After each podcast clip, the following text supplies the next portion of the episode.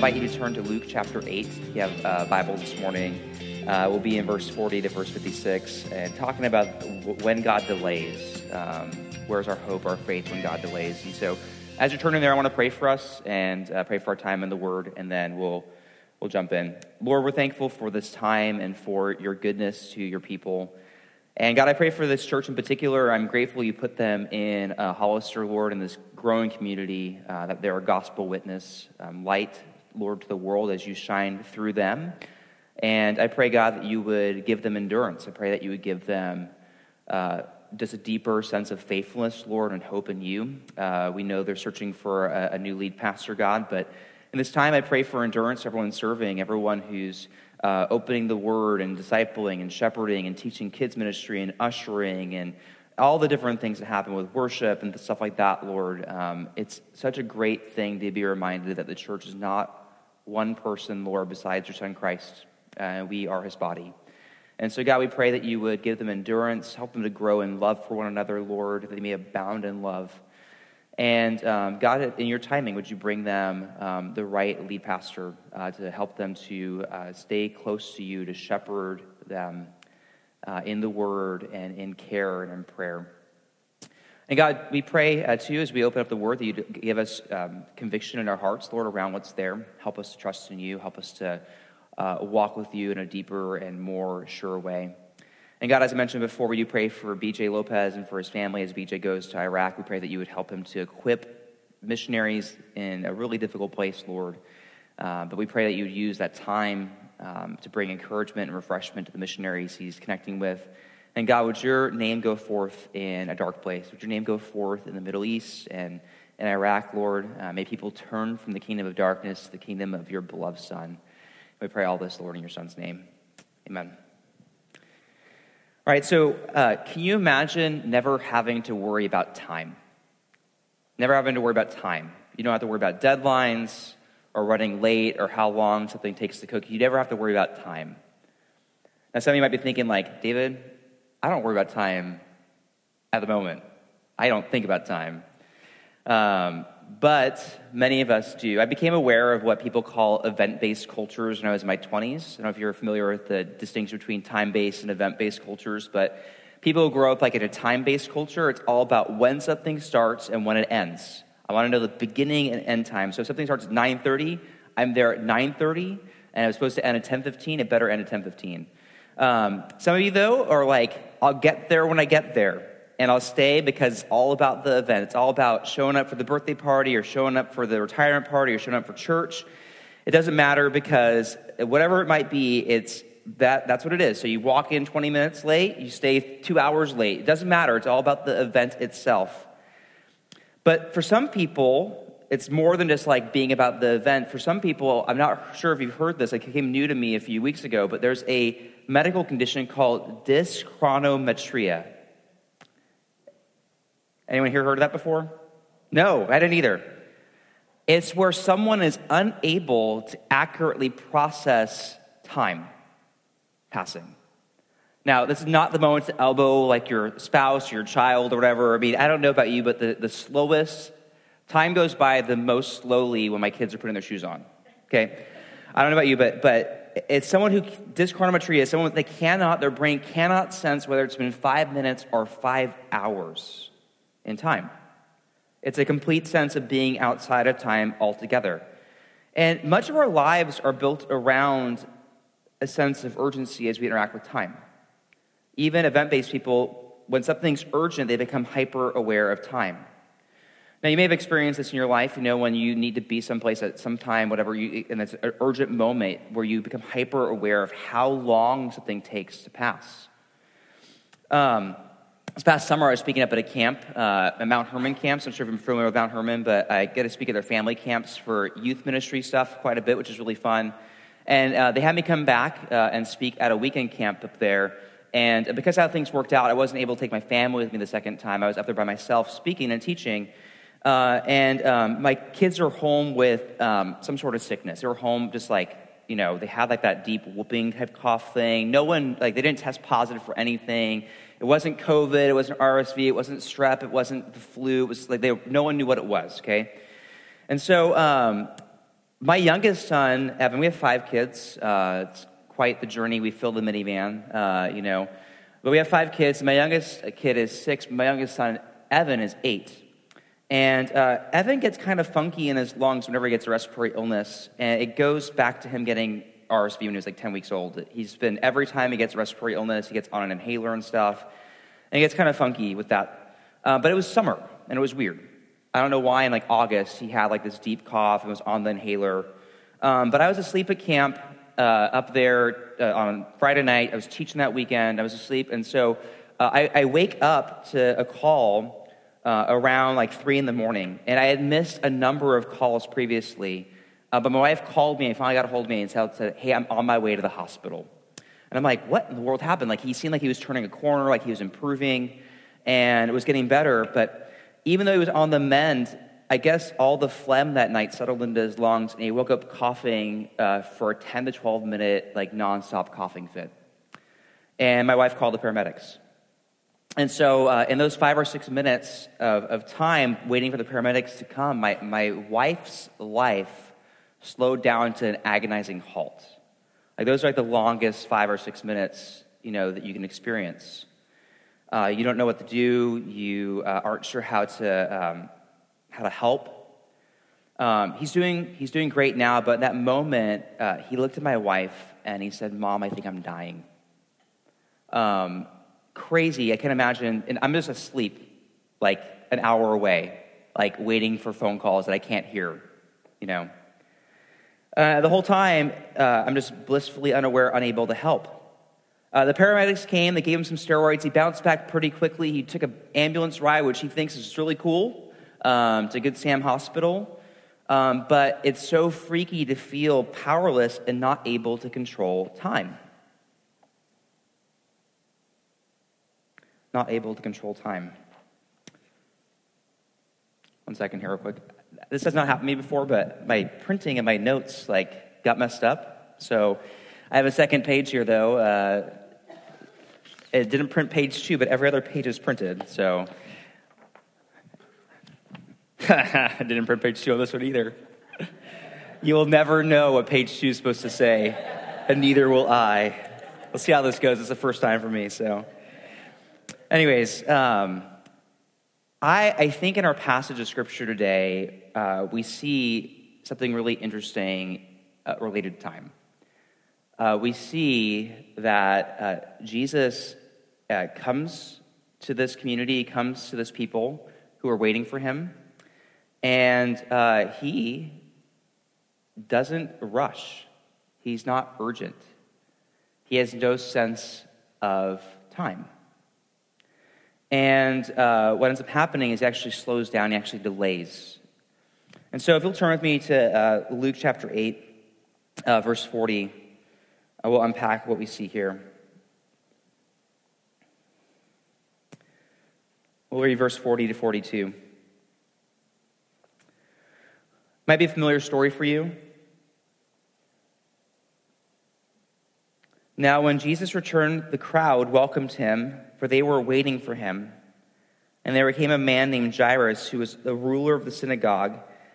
And falling at Jesus' feet, he implored him to come to his house, for he had an only daughter, about 12 years of age and she was dying. And the people went and the, people pressed around him. Let's pause there. Uh, previously to this, Jesus uh, was uh, across the, the water uh, of the Sea of Galilee. The Sea of Galilee, it's called a sea because I think the Jews didn't really, you know, they weren't really a seafaring people. It's really a lake. I mean, it's a really small um, area, but it's, it's a unique spot. It's set kind of in the midst of like a bowl around, uh, around mountains around it. It gets really weird weather at times, but there were about 10 cities around it that were filled with mainly Gentiles, people who weren't Jews. Uh, and there were Jews in there too, but they were called, uh, it's called the Decapolis, the 10 cities. And uh, he was across the lake. He was uh, there healing a man who was possessed by demons. You might be familiar with the story, but he lives among the tombs. He is a guy who, when he gets worked up with this demonic spirit thing, would be uh, kind of incredibly strong, uh, kind of wild, and people were just afraid of him. And Jesus comes into the, the area, into the, into the tomb area, into the cemetery, and, and heals him of, this, of these demons. And um, it's when they flee, when he, when, when he asks, uh, when he casts the demons out, they ask Jesus if they, can, uh, if they can escape into this herd of pigs, and the herd of pigs goes over the cliffs into the water, right? So you might be familiar with the story, but if you look back at chapter 8, verse 39 38, the man from whom the demons had gone begged that he might be with Jesus, but Jesus sent him away, saying this Return to your home and declare how much God has done for you. And he went away, proclaiming throughout the whole city how much Jesus had done for him. So he left happy. But if you go back to verse 37, the people surrounding uh, the, the Gerasenes asked him to depart, asked Jesus to leave, for they were seized with great fear. So he got into the boat and returned. And so Jesus leaves one crowd that's, that's fearful, kind of angry with him for what he did, because, you know, kind of ruined their economic situation. The pigs left. I mean, they, were uh, also freaked out. Who is this guy that he command the demons? And they would listen to him. And so he leaves like this angry mob of people and goes on the boat back across the Sea of Galilee. Into verse 40 here, he returned and he leaves one crowd of people, one angry mob, and he, he meets a happy mob. He meets a mob of people who are excited to see him. They're waiting for him. And so it's this large crowd of people. Now, I don't know if you've ever been uh, in a really large crowd before, um, but you know, I've been to like Giants games, like baseball games, and maybe been to like the Niners, Oakland Stadium, whatever, San Jose Sharks, someplace where a lot of people gather together. It's crazy for me to think that uh, at the AT&T Park, what do they call it now, the Giant Stadium, um, people that gather there, like our whole city fits in that stadium. Like 40,000 people fit in that stadium. And so if you've ever been to that stadium in particular and you're leaving, what ends up happening is there's this mob of people. Like you, you, you're walking kind of like, you know, like this. And then, you know, you take like the ramps going, there's like these like long ramps going down. It just takes forever to leave. Uh, it's hard when you're in a large crowd to be a person who's, who's trying to be urgent about anything. And so this crowd meets him uh, when he gets off the boat. And out of that crowd, there's one man who presses forward. His name's Jairus. He presses forward because he needs to see Jesus. He has an urgent need in his life. He was a ruler of the synagogue. It means that he was someone that was important, someone people would have known. And he's falling at the feet of Jesus, begging him to come to his house because his daughter is dying. His daughter is dying. We see he's exhausted, he's helpless, he's stressed. And the other stories about Jesus were told that he says, My little daughter is at the point of death. This is, this is ambulance time for him. And we see in verse 42, Jesus wants to help him and goes with him, but there's that one huge problem there's the crowd. They start moving. But everyone who came to see Jesus, he said Jesus is leaving, and they follow him. It's that feeling of being urgent, but also unable to move. It's a terrible feeling. You have to be somewhere, but traffic is stuck. People won't get out of the way, so you're going forward slowly. You can imagine how hard this would have been for Jairus. Jesus could not move fast enough for him. And at this point in Jesus' ministry, people knew about Jesus. They knew that he healed people, they knew that he did these miracles, but no one had seen him raise somebody from the dead yet. So if you're thinking about what can Jesus do, what is Jesus about? We know he's a teacher. We know he teaches with authority. We know he does miracles like he walks on water. He feeds people, like large crowds of people. He's healed the sick. But no one's seen him reach down into death yet and bring someone back. And so to them, Jesus is still limited by certain things. And so Jairus thinks, I need to get him to my daughter as quickly as possible. There is urgency. We got to move. And again, everyone knew Jairus. He was an important man. Certainly, if Jesus helped somebody, it'd be him. It's interesting. He's used to, like, I'm not trying to, like, I don't know his heart. I don't know if he, like, loved being important or not. I don't know if he's a prideful person. I don't assume that. But he was used to being important, he was used to being known. He uh, kind of coordinated the synagogue the place of like Jewish learning. He uh, was known in the community. People would have known his daughter was sick. Yet they still crowd around him and they still are there where he's you know, trying to get back to his daughter, but not in a fast, quick way. They knew his position, his money, his leadership, but none of that could help. He was helpless. None of that could help him. He had no other options besides get Jesus to his daughter. But at least they're moving in the right direction. But time was slowing down, but they'd get there. They would get there. But then the unthinkable happens for Jairus. An emergency pops up. Another interruption. The worst thing that happened in an emergency. Look at verse 42. The ends with people pressing around him no sense of his personal space or what would be appropriate in our modern world. But the crowd was pressing around him, and out of that crowd, someone else who is desperate stops Jesus. Look at verse 43. And there was a woman who had a discharge of blood for 12 years, and though she had spent all her living on physicians, she could not be healed by anyone. She came up behind him and touched the fringe the very end of his garment. And immediately her discharge of blood ceased. Another person comes into the story, um, someone who was the opposite of Jairus in almost every way. Um, she was not considered important. Now, look at the text. Like, there's, there's no mention of her name, right? Uh, we get no background for her. There's no descriptors like, you know, Jairus is the, you know, the ruler of the synagogue. We have his name. Um, this woman's completely different. Jairus had this urgent situation. He's rushing to get Jesus to his daughter before it's too late. So it's urgency. What's this woman's problem? She had a long term illness 12 years. Like she, she, for better or worse, had learned to live with this.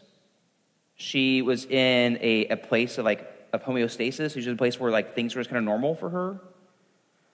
But she was exhausted too because she tried and failed to be healed. She spent all of her money on physicians. She has this chronic, ongoing problem, problem medical issue, something she's learned to live with. We're not sure what exactly it was, but it involved bleeding for 12 years and she tried everything she could to get healed and spent all her money on doctors. Other gospels tell us that she was made worse by the doctors. I wouldn't want to be like in a medical situation in the ancient world, you know what I mean? But get this everything made her worse.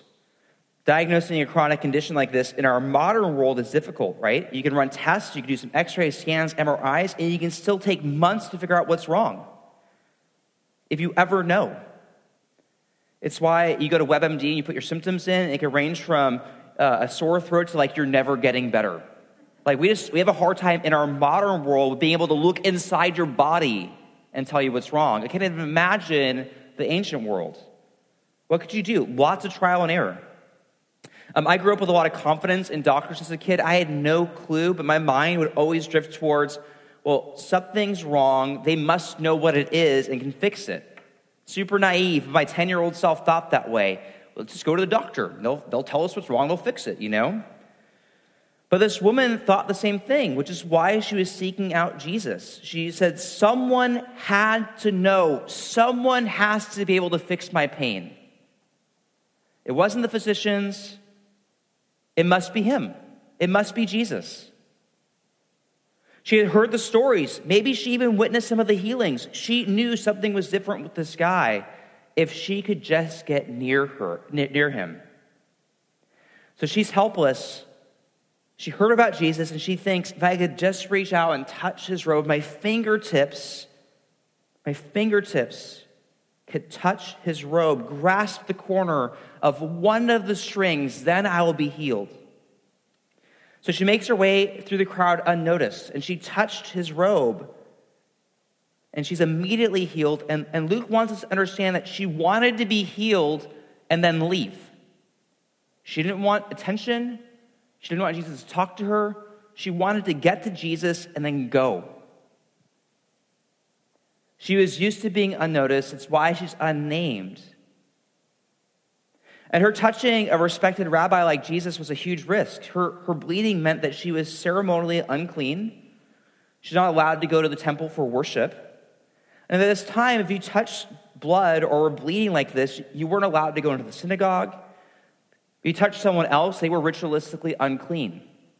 the Old Testament law, they had all these rules around cleanliness and purity and the ability to uh, be in public spaces with other people. And so her struggles, imperfections, her uncleanliness, what happened when she touched Jesus. The law would say that if she touched Jesus, Jesus would become unclean. That's what the Old Testament law would say. But what happens in the story is the reverse happens. She touches Jesus, and immediately she's clean. Her struggles, imperfections, her uncleanliness went away. Jesus is not messed up by our defilement. Like our sin doesn't transmit to Jesus where he becomes unclean. It's the opposite that happens. When we go to Jesus with our needs, when we go to Jesus with our sin, we go to him with our, our problems, our struggles, he's not messed up by those things. He invites us to bring them to him. So in the Old Testament law, if something unclean touched something that was clean, the math was the clean thing became unclean. Make sense? If I was ritualistically unclean according to the law of, Moses, and I walked into the temple without purifying myself by following the Mosaic's law, the description of what to do, and I picked up the holy items in the temple that were dedicated and set aside for the purpose of worship, then they'd be unclean. Their cleanliness did not make the unclean person clean. You with me on that? It's like I'm saying clean a lot. You get, you get it, right? But the reverse happens with Jesus. She didn't make him unclean, but instead, his cleanliness, his holiness, purity, power flowed towards her and made her whole. So we can't mess up Jesus with our problems. Like, he makes us holy when we go to him with our sin. When we look to him for forgiveness, we look to him with our problems. Our burdens are not too much for him to bear. The only way this goes bad is if we don't bring our burdens to God. Our burdens are never too much for him to bear. Sometimes when our, when our pain is chronic, our situation feels hopeless, or our sin feels insurmountable, or our grief is too much to bear, we stay in the crowd instead of reaching out for the edge of his robe. So she takes this huge risk by walking through the crowd, bumping into people along the way. She takes a huge risk to touch Jesus. If people knew, they would be ticked that she didn't care about how she made all these people unclean. But in this, she demonstrates great faith. She made her move, she's healed, and she tries to get away unnoticed because that is how she lived her life. Her life was behind the scenes, unnamed, unnoticed. But then the unthinkable happens both for her and for Jairus. What does Jesus do? He stops. Look at verse 45. God delays. Jesus said, Who was it that touched me? Hey, they're in a crowd. Jesus, everyone touched you. But you can imagine being Jairus here. His daughter is literally minutes away from dying. He's desperate and helpless, and Jesus stops. What? We got to move, Jesus. This is urgent. But Jesus has no sense of time right now. I mean, he does, but you know what I mean. He's not urgent with it. We have two very different people, both helpless, both in need of faith, both in need of hope, both in need of Jesus. We have Jairus and the woman. And guys, your greatest need is never comfort, not an easy life. Your greatest need is always Jesus. When life's going well, when life is easy, hope doesn't matter much in those times, but helplessness leads us towards hope. Feeling helpless leads us towards hope. And that's why Jesus delays. Verse 45 again. Who touched me? When all denied it, Peter said, Master, the crowds surround you and are pressing in on you. But Jesus, Jesus said, Someone touched me, for I perceive that power has gone out from me. And when the woman saw that she was not hidden, when she was no longer behind the scenes or unnamed or unnoticed, when she saw that she was not hidden, she came trembling and falling down before him and declaring in the presence of all why she had touched him and how she had been immediately healed. And he said to her, Daughter, your faith has made you well, go in peace. Your faith has made you well, go in peace. Instead of moving on and getting Jairus home, Jesus slows things down. He questions, Who touched me? Power's gone out. What happened? Did Jesus not know who touched him? The one who knows all things? He was kind of like a live wire in that moment. Right? I don't know if you've ever been shocked before. Uh, I was shocked one time. I was hanging up Christmas lights uh, on a 10 foot ladder in our, uh, in, my, in, our like fellowship space at our church. And uh, I had the, the, the you know, volts arc through my arm. It was a really weird feeling. Only time it's ever happened. Don't want to experience it again. But he was like a live wire to this woman. That touch healed her. But he stops the crowd and gathered up his disciples. And again, verse 45, who touched me? He asked. And the crowd was like, wasn't me. All denied it. Everyone denied it. And then Peter was like, everyone's touching you, Jesus. You know, I love Peter. but this touch was different. Power went out to heal from his wholeness to her brokenness. How long did this interaction take? Who touched me? Everyone's saying, wasn't me, wasn't me. No, I know it. How, how long did this take? Minutes? Whatever, it's just like those minutes were so long for Jairus. Why does he delay? Why does he take his time? That is the most interesting part of the story for me. Why does he delay? Why does he take his time? I think Jesus delayed because he wanted to show these two people something about who he is. He wants to call this woman out of her hiding and because he wanted Jairus to grow even more helpless, so he'd grow in his hope. Those are not easy times when God is delaying to make it where you grow even more helpless, so you grow in your hope. To the unknown woman, God is saying, I notice your suffering. And to Jairus, he's saying, helplessness leads to hope. I notice your suffering, and helplessness leads to hope. First, notice what happened to the woman. Again, the woman reached out with fear, desperately touching the edge of his robe, and instead of just moving on with Jairus, Jesus stops the whole crowd around him, says, Someone touched me. When she saw that she was noticed, she came forward in fear and fell down at his feet. And there's something important he's showing her. God isn't just someone we get something from and walk away. Some of us treat God that way. When you survey people today about religious beliefs, the most common religious belief is that, you know, there's a God and he exists for our needs.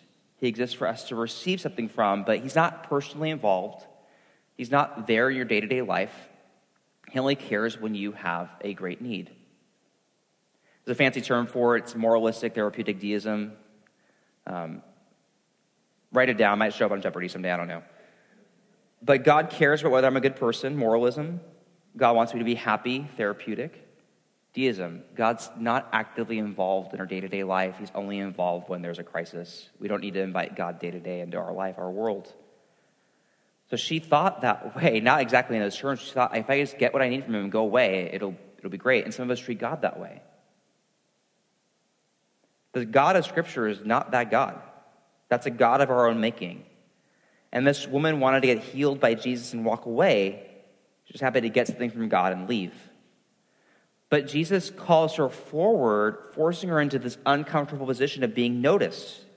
Verse 47 she realized she was not hidden and was trembling. And get this, she's forced to tell her story to the whole crowd. Did you catch that? Verse 47 she declared in the presence of all the people why she had touched him. She has to own up to her brokenness, own up to her like body's sickness, the 12 years that she experienced. All that to this large group of people, all while Jairus is waiting. She's like, I've been unnoticed. I've been separated from God and the community because of my chronic illness, my chronic pain. I've spent all my money on doctors. They made things worse. And I thought if I could just get close enough to Jesus, then I could be made whole. Why did Jesus put her through this instead of letting her get away? Because God wants you to know that your suffering is not unnoticed. Something I say a lot back at my home church is you may, uh, you may feel lonely, but you're never alone. If you're in Christ, you have the Holy Spirit, you have a loving Father, you have a Savior in Jesus. The book of Hebrews refers to Jesus as your brother. You have God's people in the church. And our sin nature and the devil would be content for all of us to suffer in silence, for all of us to feel alone. Because when we're alone, we isolate, we're easily beat up. But one of those powerful things you can do in those times is to go to God, is to go to your, your church family. Your suffering is not unnoticed by God. And so, one of the biggest lies we believe when we're going through hard times is that we think we're the only ones. And Jesus delays, Jesus stops to tell us no matter how we feel, whether we feel like no one knows what we're going through, God does. He notices, He knows. And some of you are thinking, like, oh, yeah, but He's God. He has to know. Like, yeah, he, understands, he knows all things, right? You know, but it's like this theoretical knowing in our minds. But no, no, no, no, no. God doesn't just understand the suffering you go through, but the gospel is that God the Son took on humanity. Jesus took on human nature and he experienced it all. All the suffering. He was abandoned by friends, he experienced tremendous pain on the cross all the things we can go through, all the temptations we could experience, he, he experienced. So God, God, like in Jesus in his divine nature, never suffered, but in his human nature, he did. He understands. So the early church had a really hard time getting this. They had a really hard time understanding how God could experience, God the Son in Jesus could experience this. And so it may sound crazy to us today, but there's a false teaching going around in the early couple centuries of the church called Docetism. It's this Greek word to mean to, to seem or to show. Don't write it, doesn't matter. You don't to know the word. But the idea behind this heresy was that Jesus only appeared to have a human nature. He only appeared to suffer. On the cross, he was like going through this act of like suffering, but it wasn't real. And the early church is like, no, that is not what the scripture teaches. He suffered in the flesh. He suffered fully in his human nature, he knows. And so the cross shows us Jesus experienced rejection from people he came to save, that the people he came to save pushed him away. That he was abandoned by his friends. He was left alone at the time of his greatest need. He suffered more intense pain than any of us will ever know. And all of it happened for the forgiveness of our sin so God could demonstrate his love that while we were sinners, Christ died for us.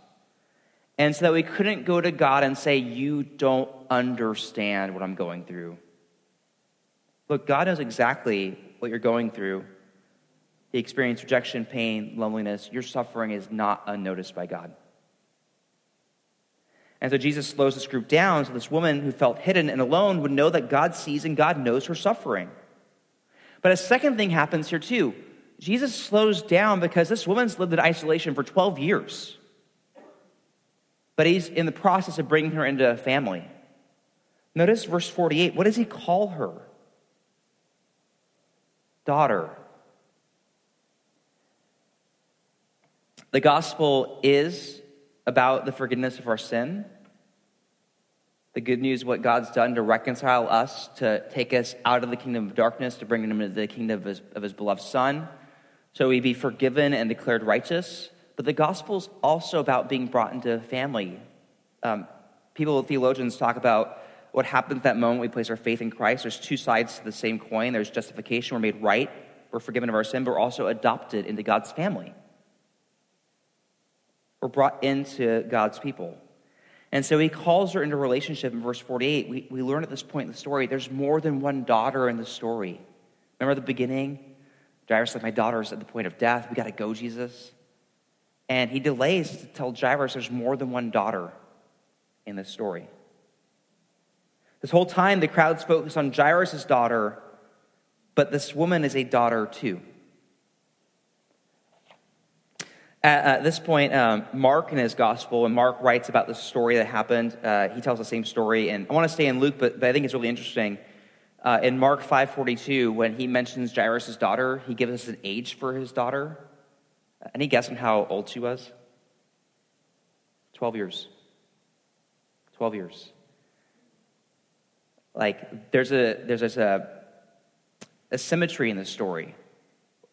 I don't think that her, the daughter is related to this woman or anything like that, but there's a symmetry in the story. These two women, um, for 12 years, right? So Jairus loving his daughter for 12 years, and this woman experiencing desperation and loneliness for 12 years, finally brought into family. And so Jesus delays to show us that this woman, show her that it's not just about getting something from God, but that she matters and she is a daughter to God. And so, why did God delay? We know why God delayed for her, right? So her suffering's not unnoticed. Why did God delay for Jairus? Well, Jairus is there. I kind of imagine him like outside the crowd, outside the disciples, as they're all arguing over there. He's, he's, he's here waiting. Um, he's probably feeling desperate. He's probably feeling urgent, but he's not interrupting in the story. And the whole time he's waiting and hoping, he's helpless. And so Jesus delays to teach Jairus that for his people, helplessness leads to hope. Look at verse 49. Um, while he was still speaking, so Jesus is talking to this crowd, talking to this woman. While he's still speaking, someone from the ruler's house came and said, Your daughter is dead. Do not trouble the teacher anymore. But Jesus, on hearing this, answered him, Do not fear, only believe, and she will be well. Jesus is talking to this woman when the people from Jairus' home interrupt him while he was still speaking, it says. And we don't know if they interrupt Jesus or they just pull Jairus aside and they tell him to give up hope. But the words are, Your daughter is dead. Don't bother the teacher anymore. Their words are, Give up hope. Give up hope. So Jesus heard this, and though, and, and looked at Jairus, knowing his faith was faltering, knowing that he was fragile, and he speaks confidently to him, Do not fear, but believe. Why did Jairus' faith seem to falter in this moment? Why does Jesus speak assurance to him right now?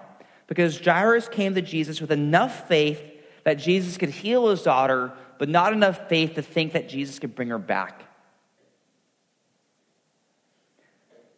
not believing he could raise her from the dead. Jesus is pushing Jairus to believe deeper, to know that God is with him. And by doing so, Jesus proves his power over death. Look at verse 51. When he came to the house, he allowed no one to enter with him except Peter and John and James and the father and mother of the child, for all were weeping and mourning for her. But he said, Do not weep, for she is not dead, but sleeping. And they laughed at him. They laughed at Jesus. They laughed at him knowing that she was dead.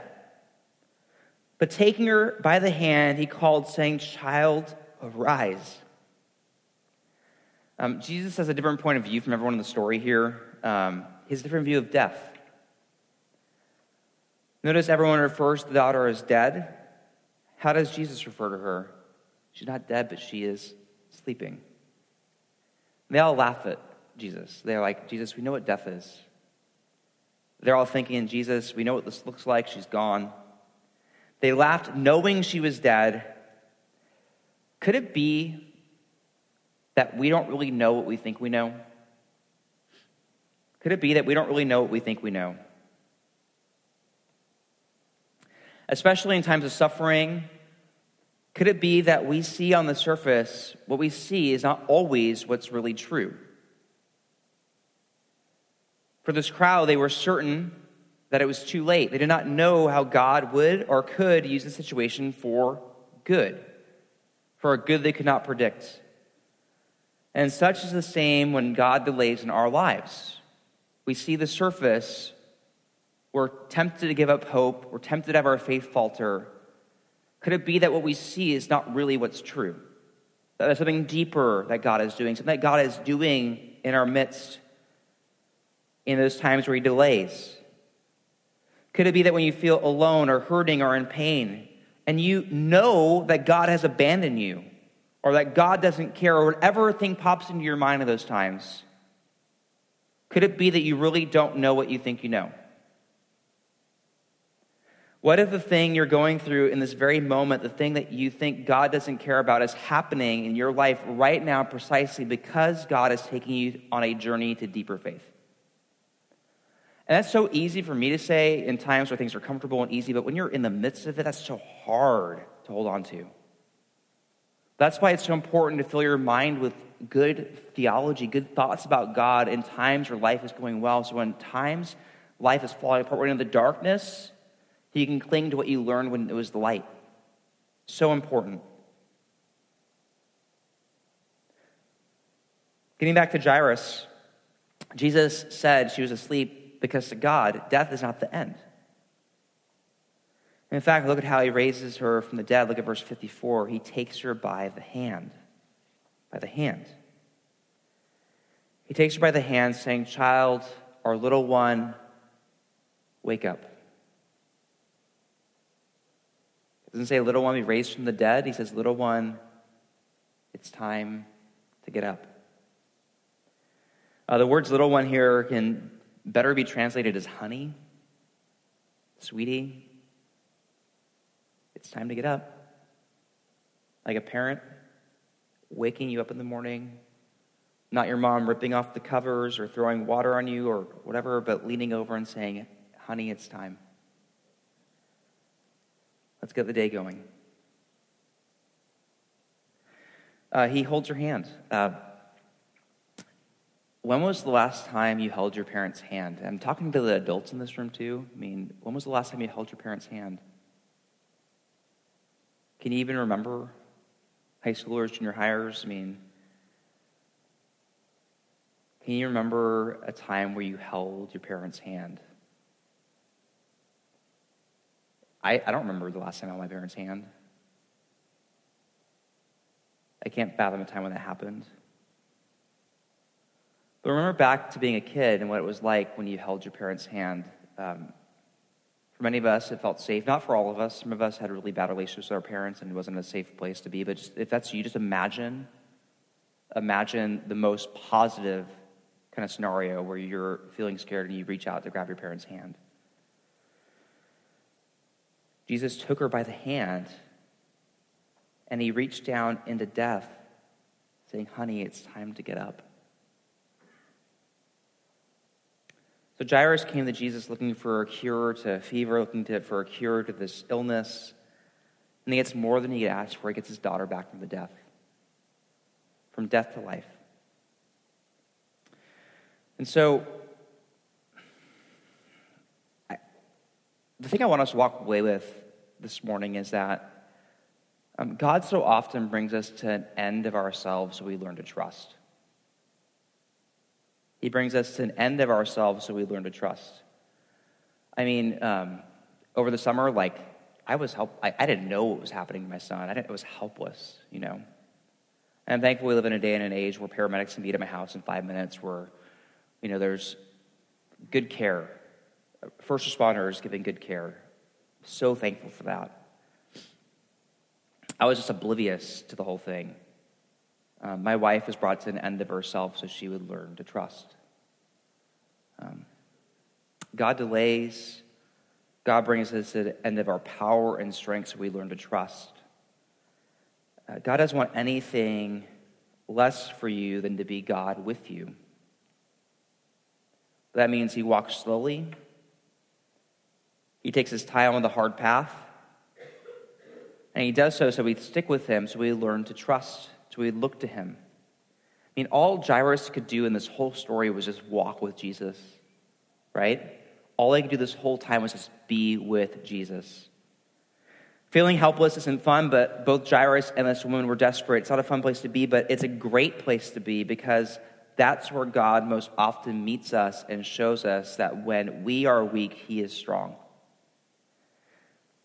Do you feel like God's delaying in your life? Do you feel like God is slow? Does God have any sense of time? God delays drawing his people towards greater faith. He wants your ultimate hope to be in him. And for you have to get this, God knows what it will take for that to happen. And that's why many of us need to be brought to a place of helplessness for us to really feel hope.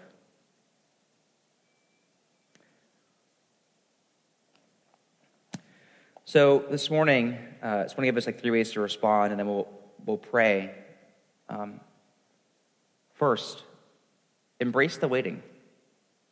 When you feel like God is delaying, ask yourself, what is God trying to teach me in this moment? It could be that God is trying to get your attention. Embrace the waiting. Second, remind yourself God doesn't change. Did anything change about Jesus the moment that Jairus met him to the moment his daughter died, the moment that Jairus, his daughter, was raised from the dead? Nothing about Jesus changed. The only thing that changed that story was Jairus' trust and his faith. And so remind yourself that God doesn't change. You don't have to lose hope. Your faith doesn't have to falter. So embrace the waiting, remind yourself that God doesn't change. And then finally, Prayer and being in God's Word are your best hope to experience God with you. Helplessness is that reminder to pray, that invitation to go to God in your time of need, to spend your time in God's Word, to be encouraged by the people of God, to draw near to Him because He's near to us. And so in those moments, embrace the waiting, remind yourself that God doesn't change, and, and walk with Him in prayer, walk with Him in the community of faith, walk with Him in the Word. And we don't know how it'll all end. We don't know if it'll all end with, you know, Jesus reaching down to death or people being healed, but we know that God doesn't change, that God cares deeply, and that He delays for a reason. He delays so we grow in trust. Let me pray for us, and then we'll um, turn to the Lord's table, which is a practical reminder of this truth. Let me pray. God, we're so thankful for you and um, these stories we have in Scripture that highlight our need for you and the mystery, Lord, of what you do in this world. God, our sense of urgency is very different than your sense of urgency. And we know that because we're finite creatures. We're created with boundaries, we're created with limits. Uh, we don't see how things will end. Uh, we don't know exactly how we can best you know, make a situation work. And God, I don't know the stories of the people in here right now, Lord. Um, the hardships they bring, the hope they're looking for in this moment. God, we don't know what you're teaching them. I don't know any of that stuff. But God, you do. You know why you delay. And so, for God, some of us here, we need to be um, drawn out of our, our isolation, like uh, the woman that Jesus called forth some of us here are suffering in silence. We want to be unnoticed and unnamed, Lord, and, and you instead want to draw them into a community of faith, into a people, Lord, that can care for them and love them, where they could be a son or daughter in the midst of a family. And Lord, for others of us, you're delaying to bring us that point of helplessness so we have a real hope not in ourselves, but in you. And God, there's many more things you're doing with. Uh, our suffering and with sin in this world and with uh, evil and pain and hardship. Well, there's many more things you're doing than just these two things, but those are the two things we see in this text. And so, God, I pray for folks here who might be feeling hopeless, Lord, whose faith might be faltering, God, that they would trust in you in a deep way, and that it wouldn't just be some cliche, God, but something that you turn in their heart, Lord, where they will walk with you as, as you seem to delay. And so, God, be with us. Help us, Lord, to put our faith in the right thing in your Son, Jesus. Help us put our faith in him. And to trust you, come what may. Lord, in your Son's